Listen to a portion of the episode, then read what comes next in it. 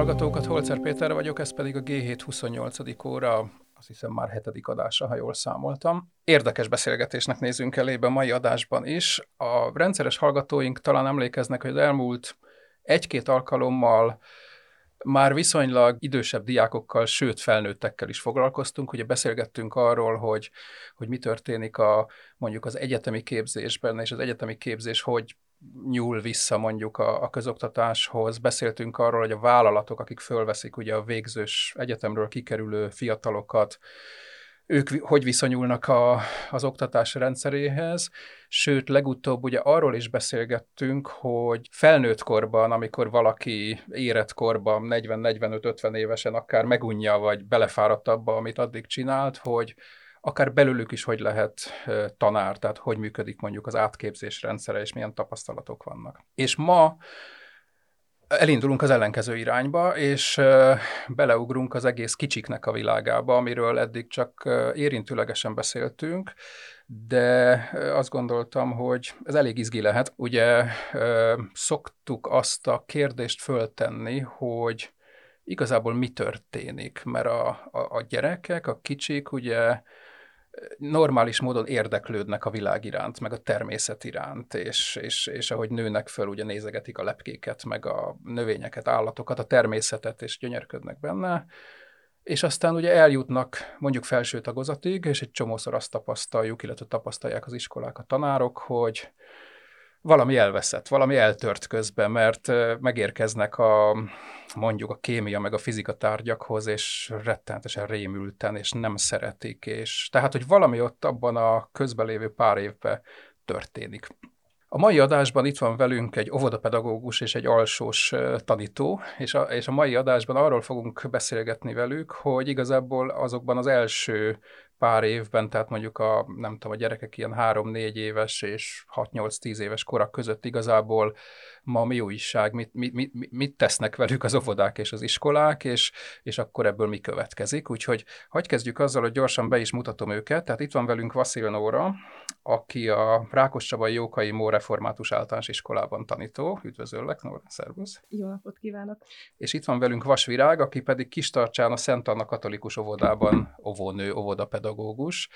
Jó napot Szervusz. kívánok! A, ez az óvónő, ez rögtön egy jó dolog, mert nekem az egyik gyerekemnek volt, hogy óvóbácsia, és annak azt nagyon örültünk, hogy neki van egy óvóbácsia, de én azt hiszem, ez még mindig egy ritkaság lehet, ahogy én úgy értem ezt a világot. És azzal szeretném kezdeni a beszélgetést, hogy el is hoztátok, láttam itt van, hogy tavaly elkészült egy nagyon izgalmas kézikönyv, amit egyébként ki is fogunk tenni majd a hallgatóknak a, a, a műsor mellé, hogy megnézhessék. Ez a kézikönyv, és akkor ezt felolvasom, mert sok minden címe van, vagy hosszú címe van, ez egy Belépő a Tudás Közösségébe című projekt keretében tört, született, és azt mondja, hogy a természettudományok lenyűgöző világa Ovilabor, Suli Labor, érdekes, látványos, tanulságos természettudományi kísérletek gyűjteménye óvodai és kisiskolai foglalkozásokhoz, kézikönyv pedagógusoknak. És úgy készült ez az anyag, ezt még gyorsan elmondom, hogy ti ketten ebben dolgoztatok közreműködtetők, tettek, és, és a, a, a mi alapítványunknak, a Szabó Szabolcs alapítványnak a szakmai vezetője, a Szakmány Csaba vezette tulajdonképpen ezt a projektet, és megszületett egy körülbelül száz oldalas kézikönyv, amiben emlékeim szerint ilyen 20 sok érdekesség van. Úgyhogy, ha tudnátok egy picit erről az élményről mesélni a, a hallgatóknak, hogy tulajdonképpen hogy is volt ez, mi történt, hogy éltétek meg, ugye van a, az anyag elején egy ilyen kis rövid bevezető, amit írtatok, és, és ugye visszajön belőle, hogy először kicsit olyan, hogy is mondja, meglepett titeket, meg úgy feszengtetek egy picit, és aztán úgy átjött, hogy ez mennyire nagyon jó. Hogy erről meséljetek már egy picit. Hát igen, nekem először nagyon nehéz volt ezzel a, a témával foglalkoznom. Én is azok közé tartozom, akik elvesztették a motivációt már a kémia és fizika iránt már ö, gimnáziumi korban is, és meglepett, amikor Csaba megkeresett ezzel a lehetőséggel, viszont egy nagyon jó dolognak tartottam. Féltem az elején attól, hogy ezt hogy tudom átadni a gyerekeknek, de nagyon sok segítséget kaptunk a Csabától, és minden kérdésünkkel fordulhattunk felé, Külön beszélgetéseket is tartottunk arról, hogy hogyan is lehetne ezeket a kísérleteket megcsinálni oviban, suliban, és akkor ezt hogyan lehetne a gyerekeknek átadni. Mondod, hogy kísérlet. A, ugye azért ez egy ilyen nagyon komoly szónak tűnik a kísérlet, erről azért úgy felsőbe, meg gimibe, meg egyetemen szoktunk beszélni, hogy ezt mennyire kell komolyan venni, hogy a kicsi gyerekeknek ez kísérlet. Szóval mik ezek tulajdonképpen? Ez egy élménynyújtás, én azt mondom igazából. Egy motiváció, ami, ami meg, megragadja őket, és akkor ezen tovább gondolkoznak. Hogy ez... Mondasz egy-két példát, hogy ez mi?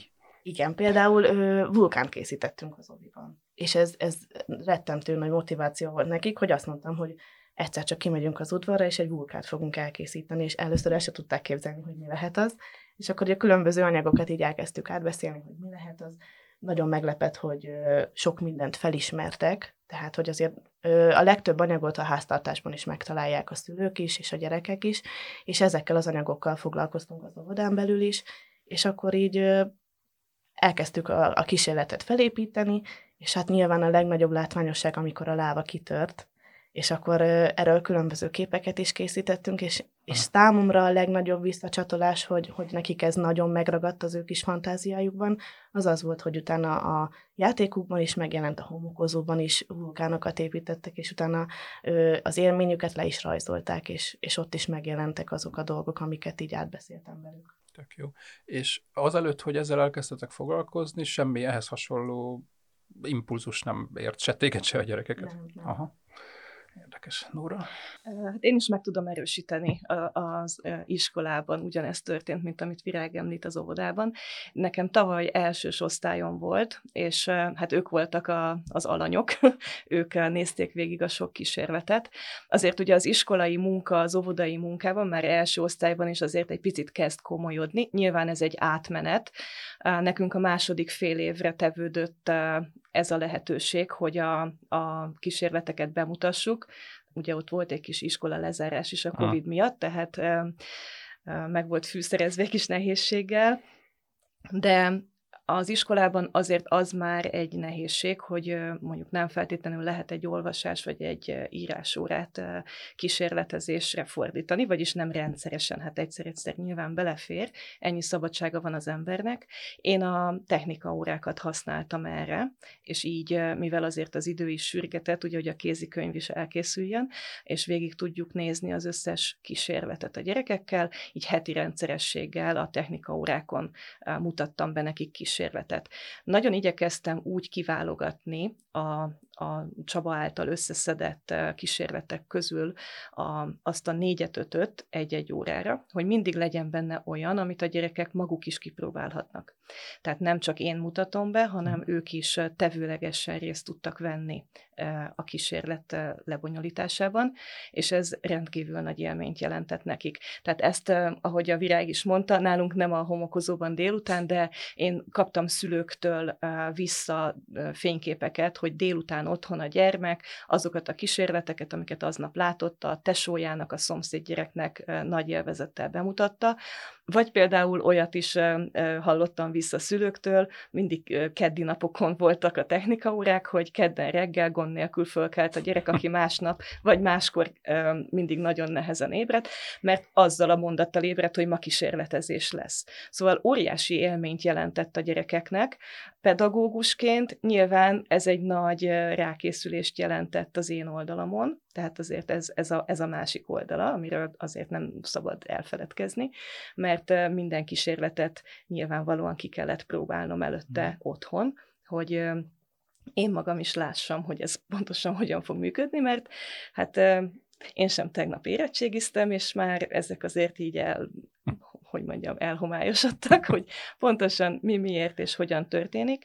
A kézikönyvet azért tudom bármelyik kollégának is majd jó szíve javasolni, mert tényleg lépésről lépésre benne van minden, tehát nem kell hozzá extra természettudományi tudás, hogy ezeket bemutassuk Na most a gyerekek nem feltétlenül kíváncsiak a, a nagyon tudományos magyarázatra. Úgy, tehát ebben a korban azt még nem fogják megérteni, nem kell kémiai képleteket írogatnunk a táblára. Sőt, nem is szabad. Nem is szabad, de nincs is értelme. És azon a szinten pedig, hogy az ő gondolataikat beindítsa, pontosan elég az, hogy megmutatjuk, vagy ők, ők elvégzik a kísérletet.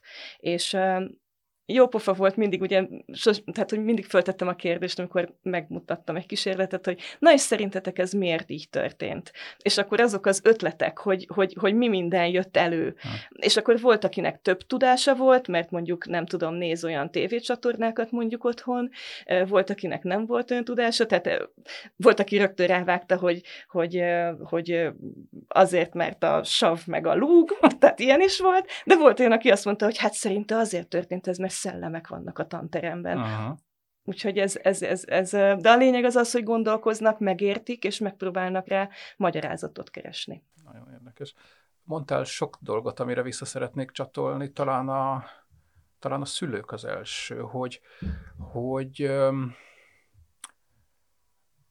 hogy érzitek, hogy élitek meg, hogy, tehát hogy, hogy így a szülők ebbe úgy, akkor valamilyen szinte bevonódtak nyilván, és akkor ennek úgy van valami ilyen pozitív hatása arra, hogy akkor innentől ők maguk, meg a gyerekekkel, tehát hogy picit ebbe az irányba olyan nyitottabbá válik az egész kis környezetetek?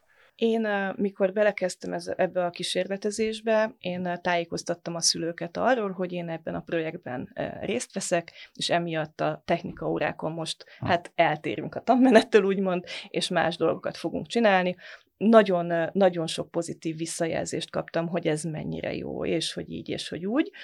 Inkább azt gondolom, hogy tehát a, a szülők nyilvánvalóan mindenki, aki, aki reagált, az pozitívan reagált.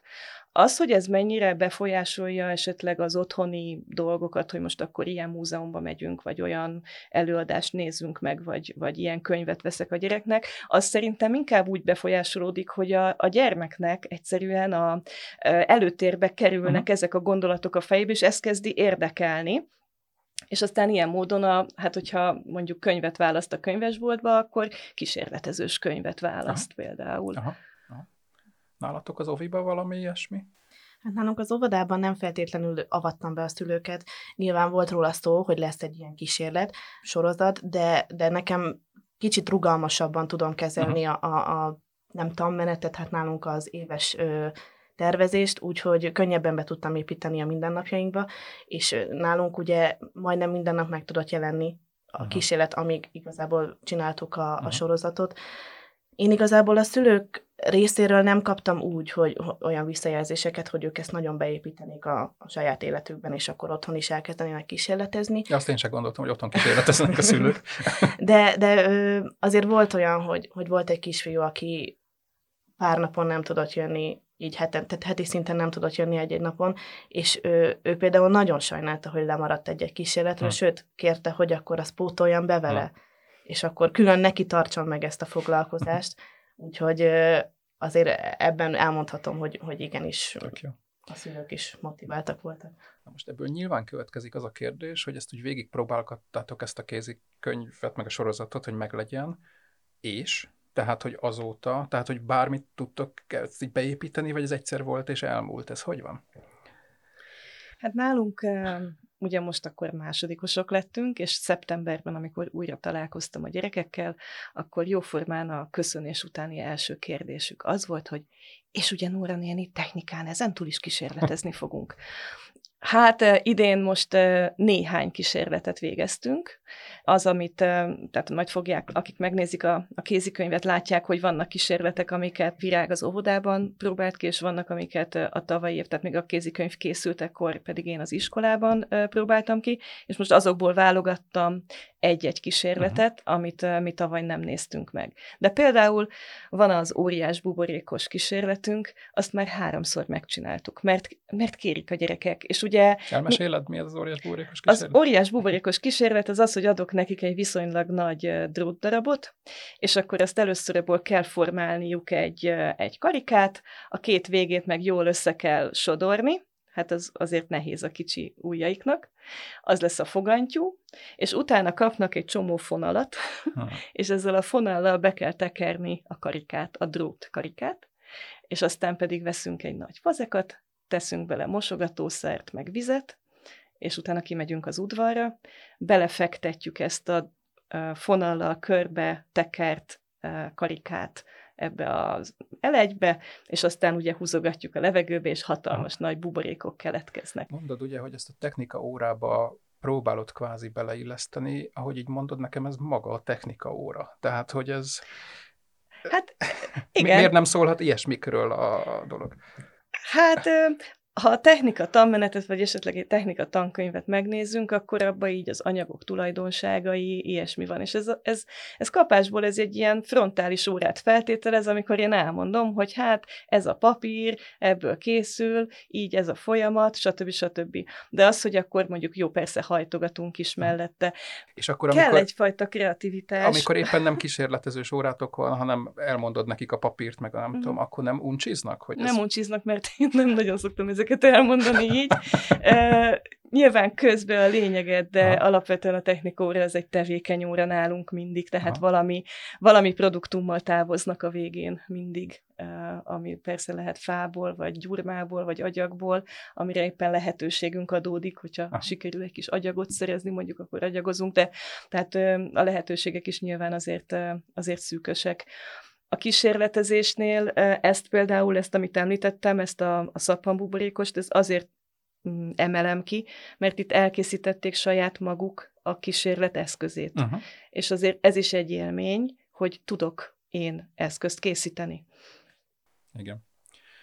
Na most nálatok, hogy azt mondtad, Virág, hogy egyszerűbb, mert nincs tanmenet, meg izé, tehát akkor ebből következik az, hogy te úgy jobban tudod folytatni ezt az egészet?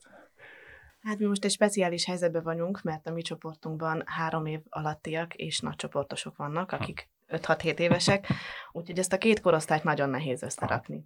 A tavalyi nagycsoportosaim elban laktak, tehát ők most már iskolában vannak, viszont akik tavaly még középsősök voltak, ők lettek a nagycsoportosok. Ők nagyon vertek, tehát évelején nagyon vertek, hogy akkor idén is lesz kísérletezés, idén is elkezdünk valamit az udvaron csinálni.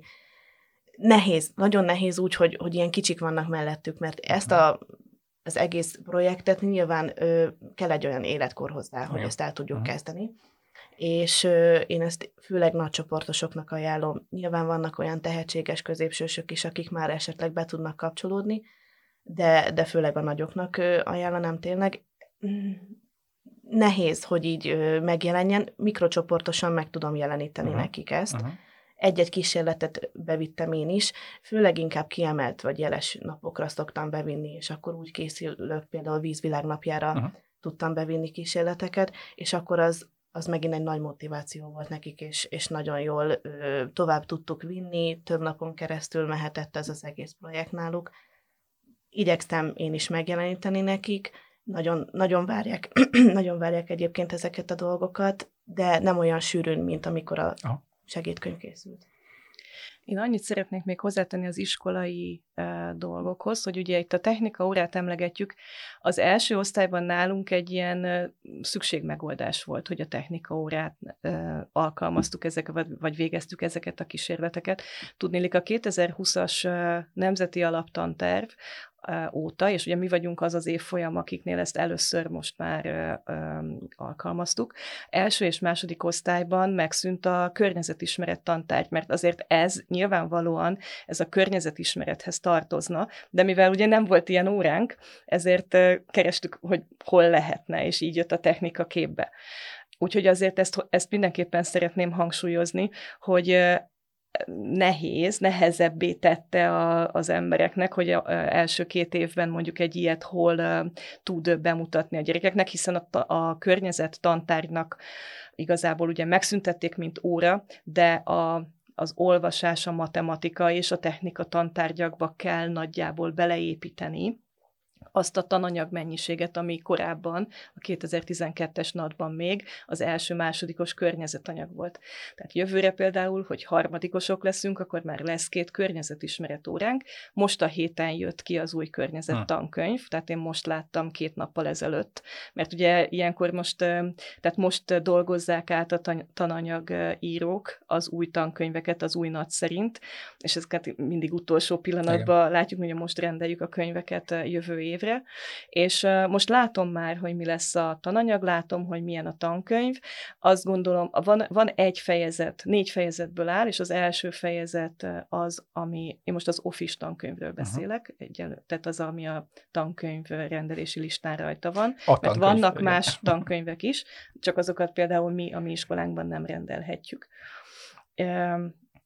négy fejezetből áll, és abból az egyik fejezet annak uh, megfigyelés, mérés, ez, a, ez a, a, a címe. Hát alapvetően a, a víznek a háromféle halmazállapotáig jutunk el, de azt gondolom, hogy azért abban a fejezet részben, úgy, hogy nekem nagyjából így a fejemben vannak ezek a kísérletek, biztos, hogy el fogunk jutni egy-két kísérletezéshez, illetve, hogyha esetleg ügyesen tudunk haladni, akkor ott lesz lehetőség már, hogy nem a más órák terhére tudunk ilyenekről beszélgetni. Abszolút.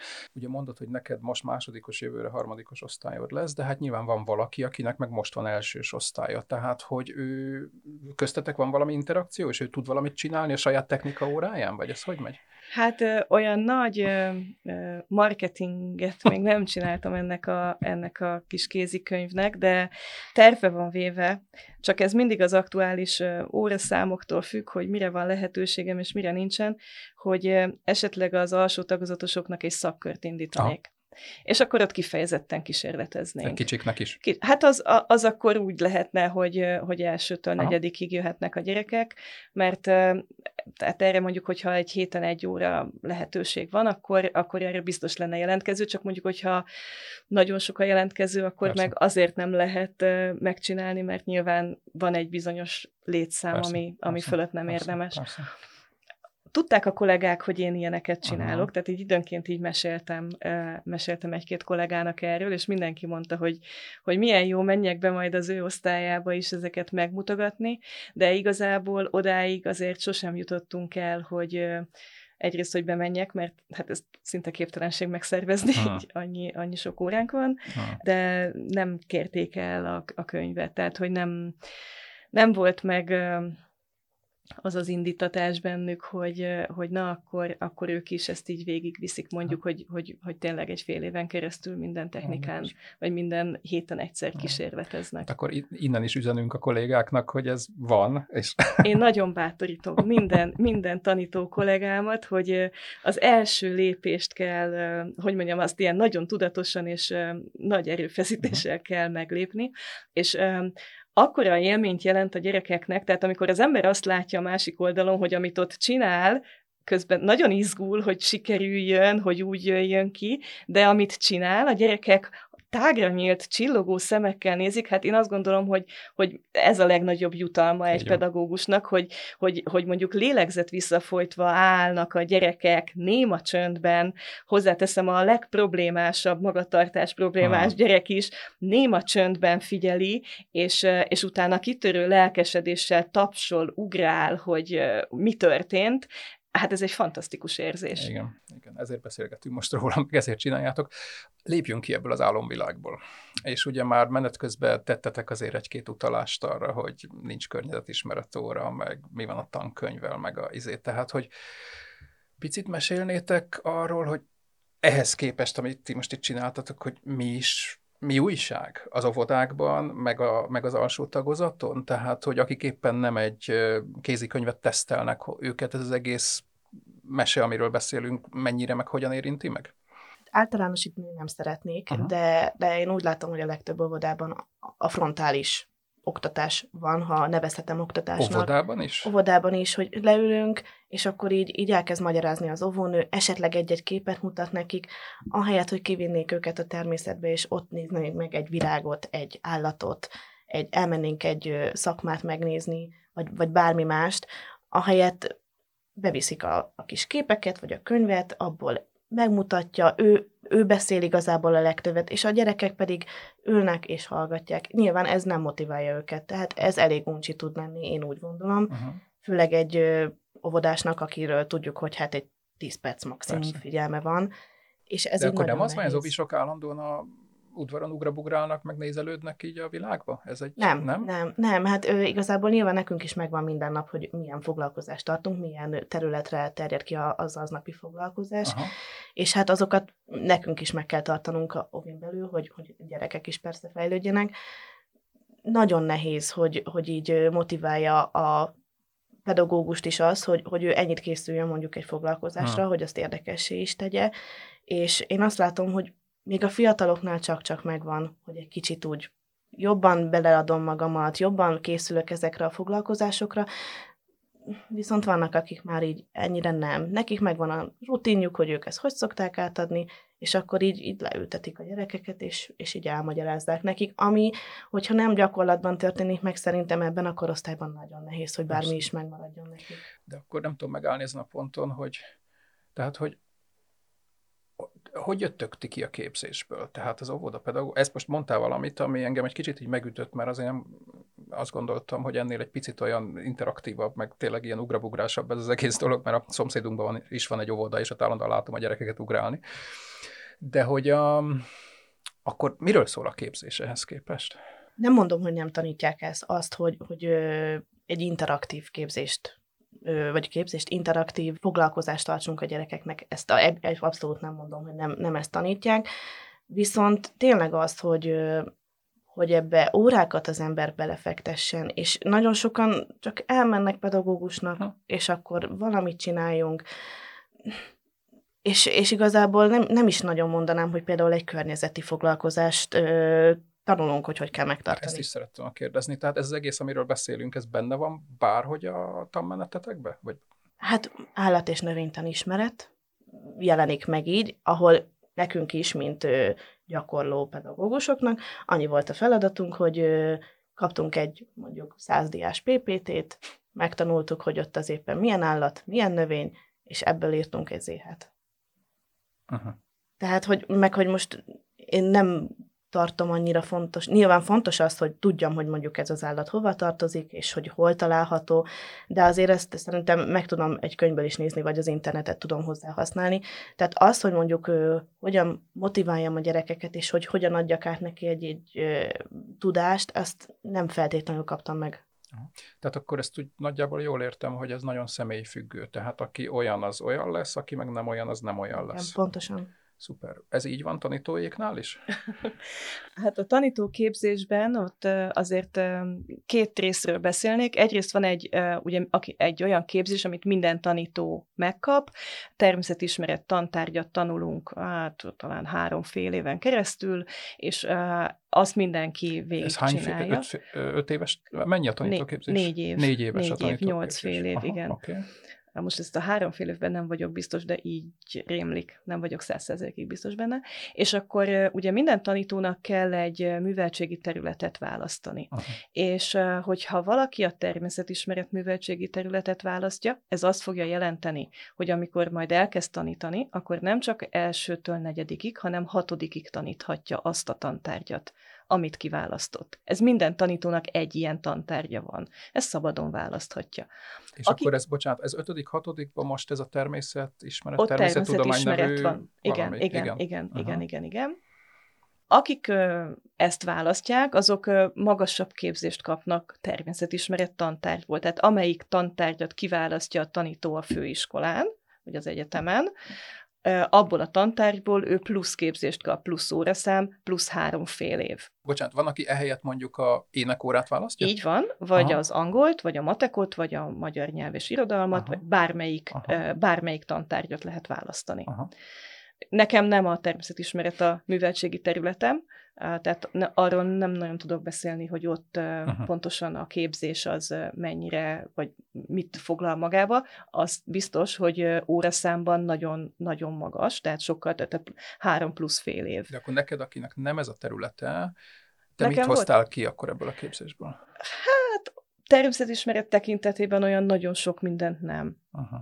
Tehát elmondtak egy-két dolgot, de ugye a főiskolán nem, a, nem az általános iskolai tananyagot tanuljuk meg, Tehát azért az alapvetően az egy ilyen elvárás, hogy azt így tudjuk, tehát magasabb szinten mozgunk ott. Aha. Ott inkább ugye a módszertan a kérdés, Aha. amit megtanítanak, és nyilván ott is elhangzik, hogy nem frontális munkát végzünk, mert, mert ez tényleg, ez egy, hát igazából vétek ezt, ezt a tantárgyat frontálisan tanítani. Egyébként nektek Persze ilyen van... gyakorló tanítás az? Mert azt tudom, hogy a, ugye a nagy tanároknak vannak ilyen gyakorló tanítóknak is? Volt, tehát, igen, igen. Tehát láttok igen, igazi igen. gyereket?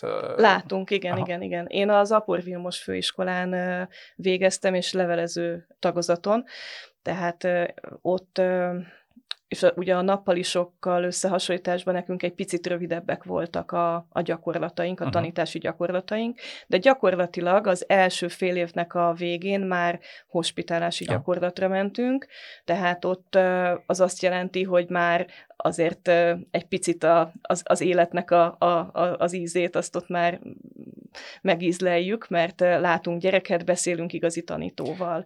És aztán, és aztán minden fél évben vannak, a, a tavaszi fél években vannak konkrét tanítási gyakorlatok, és az utolsó fél évben pedig egy hosszú gyakorlat, hosszú az gyakorlat. 8 hetes gyakorlat. Uh-huh. És akkor te, aki egy jó példája vagy ennek, hogy nem ez a ez a, uh-huh. a, a természet ismeret az, amire fókuszáltál. Mondjuk kikerülsz, elkezdesz tanítani, nem csinálsz ilyen kézikönyv, meg kísérletek, meg izé, tehát átlagos tanítóról beszélünk, aki mondjuk énekórákat vett föl pluszba, vagy nem tudom miket, akkor mondjuk ő az első két osztályba ezzel az egész témával kezde valamit, az egyik, ami úgy érdekelne engem, és a másik, hogy elérkezik harmadikba a környezetismeret órához, hogy akkor ő azzal mit kezd? Uh-huh. Hogy, hogy van-e olyan, amitől ő egy picit úgy fél, hogy ezt ő nem tanulta meg eléggé, vagy hogy, hogy van ez?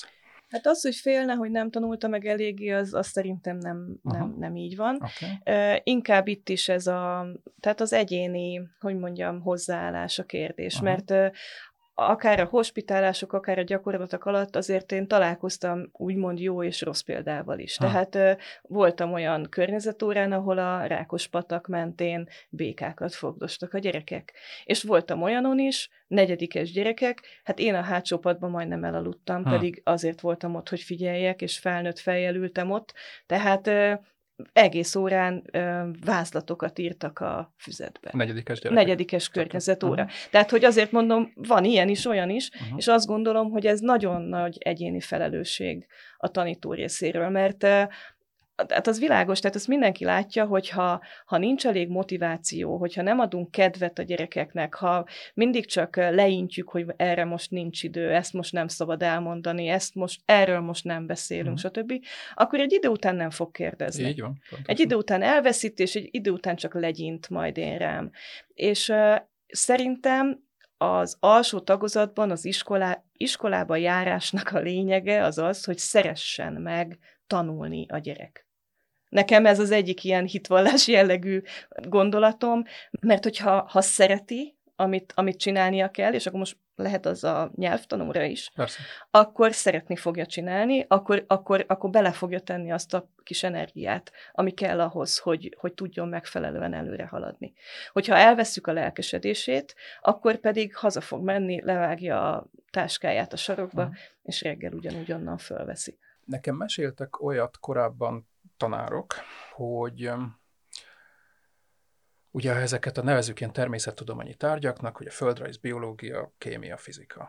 És hogy azért ők tapasztalnak olyat, mondjuk felső tagozat, hogy a, azért a biológia meg a földrajz, ez mégiscsak ilyen kicsit ilyen barátságosabb, emberközelibb, meg a mókuska, meg a virág, meg a vulkán, meg ezek, amiket mondtál, és hogy ezzel úgy alapból úgy kicsit úgy szívesebben foglalkoznak a harmadik, negyedikes tanítók, még ez a kémia, fizika az olyan kicsit olyan neccesebb, és hogy emiatt is lehet, hogy akkor jön a felső tagozat, és a gyerekek a kémia, fizikától rettegnek, vagy amikor először szembesülnek vele, mert sosem nem hallottak erről semmit, és hogy itt dől el sok mindent. Tehát amikor kezdtük a beszélgetést, hogy hol, hol dőlnek el a dolgok. Egyik, amit mondtál, hogy ilyen uncsik az órák, és akkor elfelejti, a, vagy a, elveszti az érdeklődését, meg már nem is kérdez, de hogy akkor jól értem, hogy ez is egy picit ilyen, személyi függő, hogy ki az, aki kicsit bátrabban harmadik, negyedikbe úgy belemegy ezekbe a, hát ilyen kémiához, fizikához közelibb dolgokba, és van, aki egyáltalán nem, hogy ezt ugye a tanmenet mennyire szabja meg?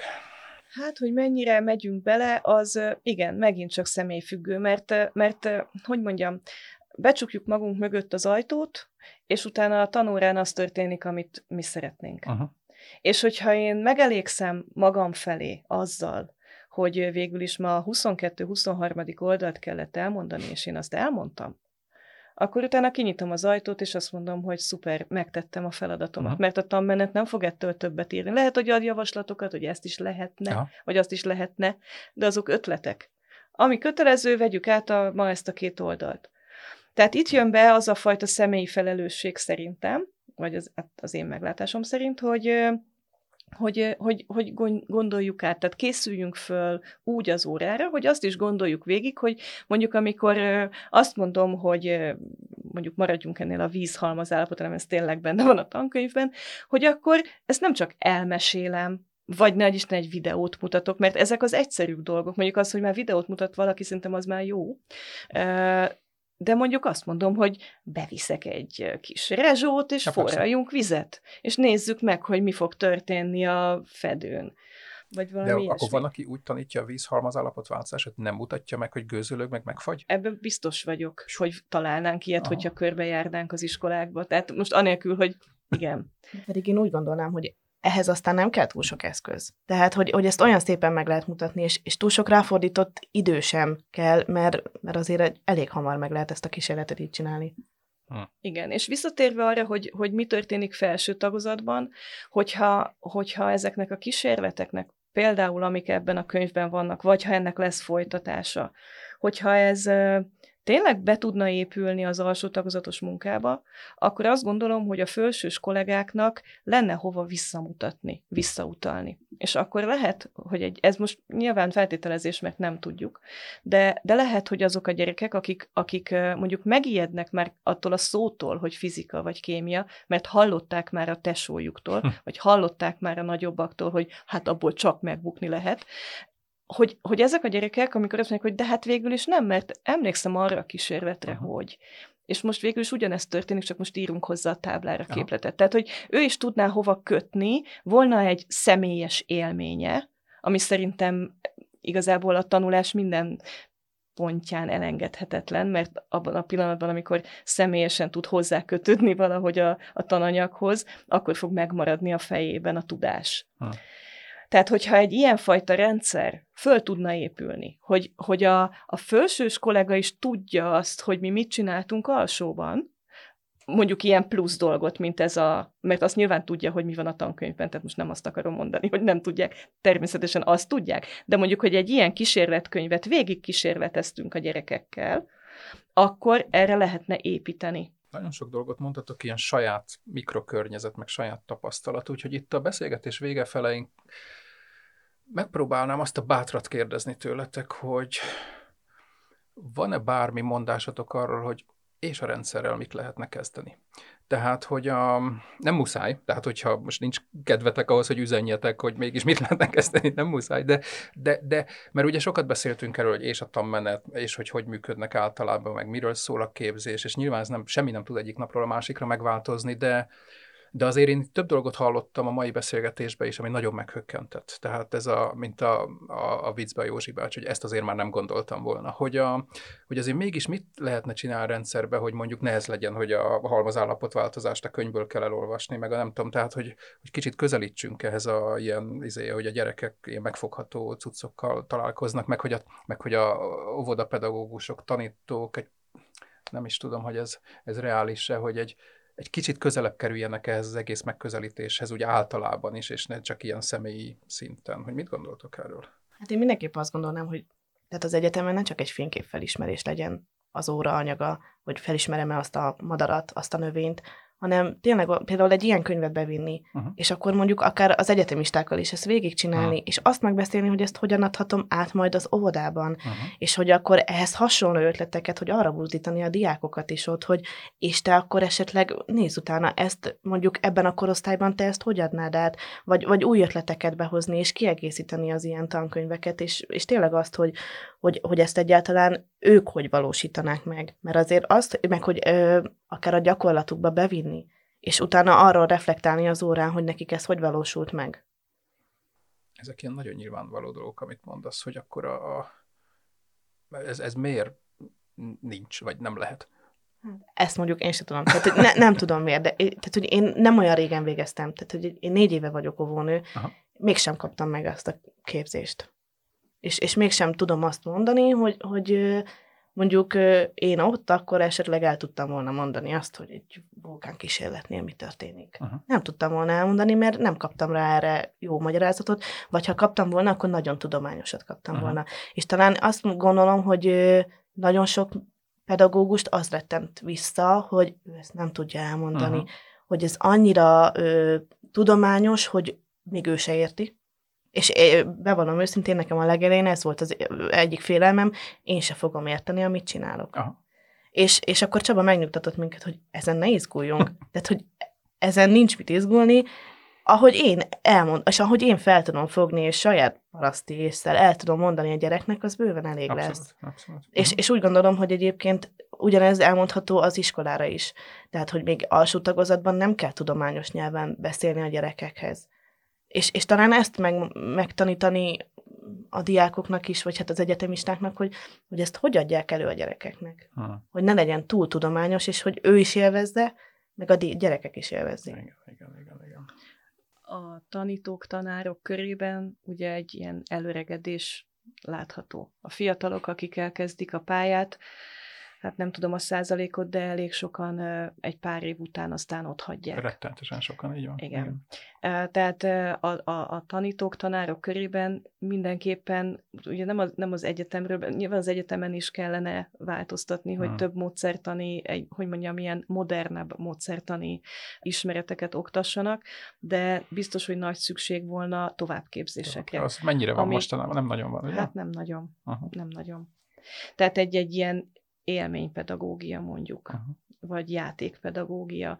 És akkor és akkor az ember tényleg így, így, így látná, hogy, és vannak különben kiváló kollégák, akik így tanítanak, tehát hogy, hogy tényleg nagyon-nagyon sokan vagyunk, akik, akik ezt, a, ezt a műfajt próbáljuk előtérbe helyezni. És nem tudnék arányt mondani, de tényleg rettentő sok kollégám, tudom, hogy kollégám nem az iskolában, hanem összességében, hogy nagyon sok energiát fektet abba, hogy fölkészüljön az órákra, hogy hogy élménydús, élvezetes, nem unalmas órákat tartson.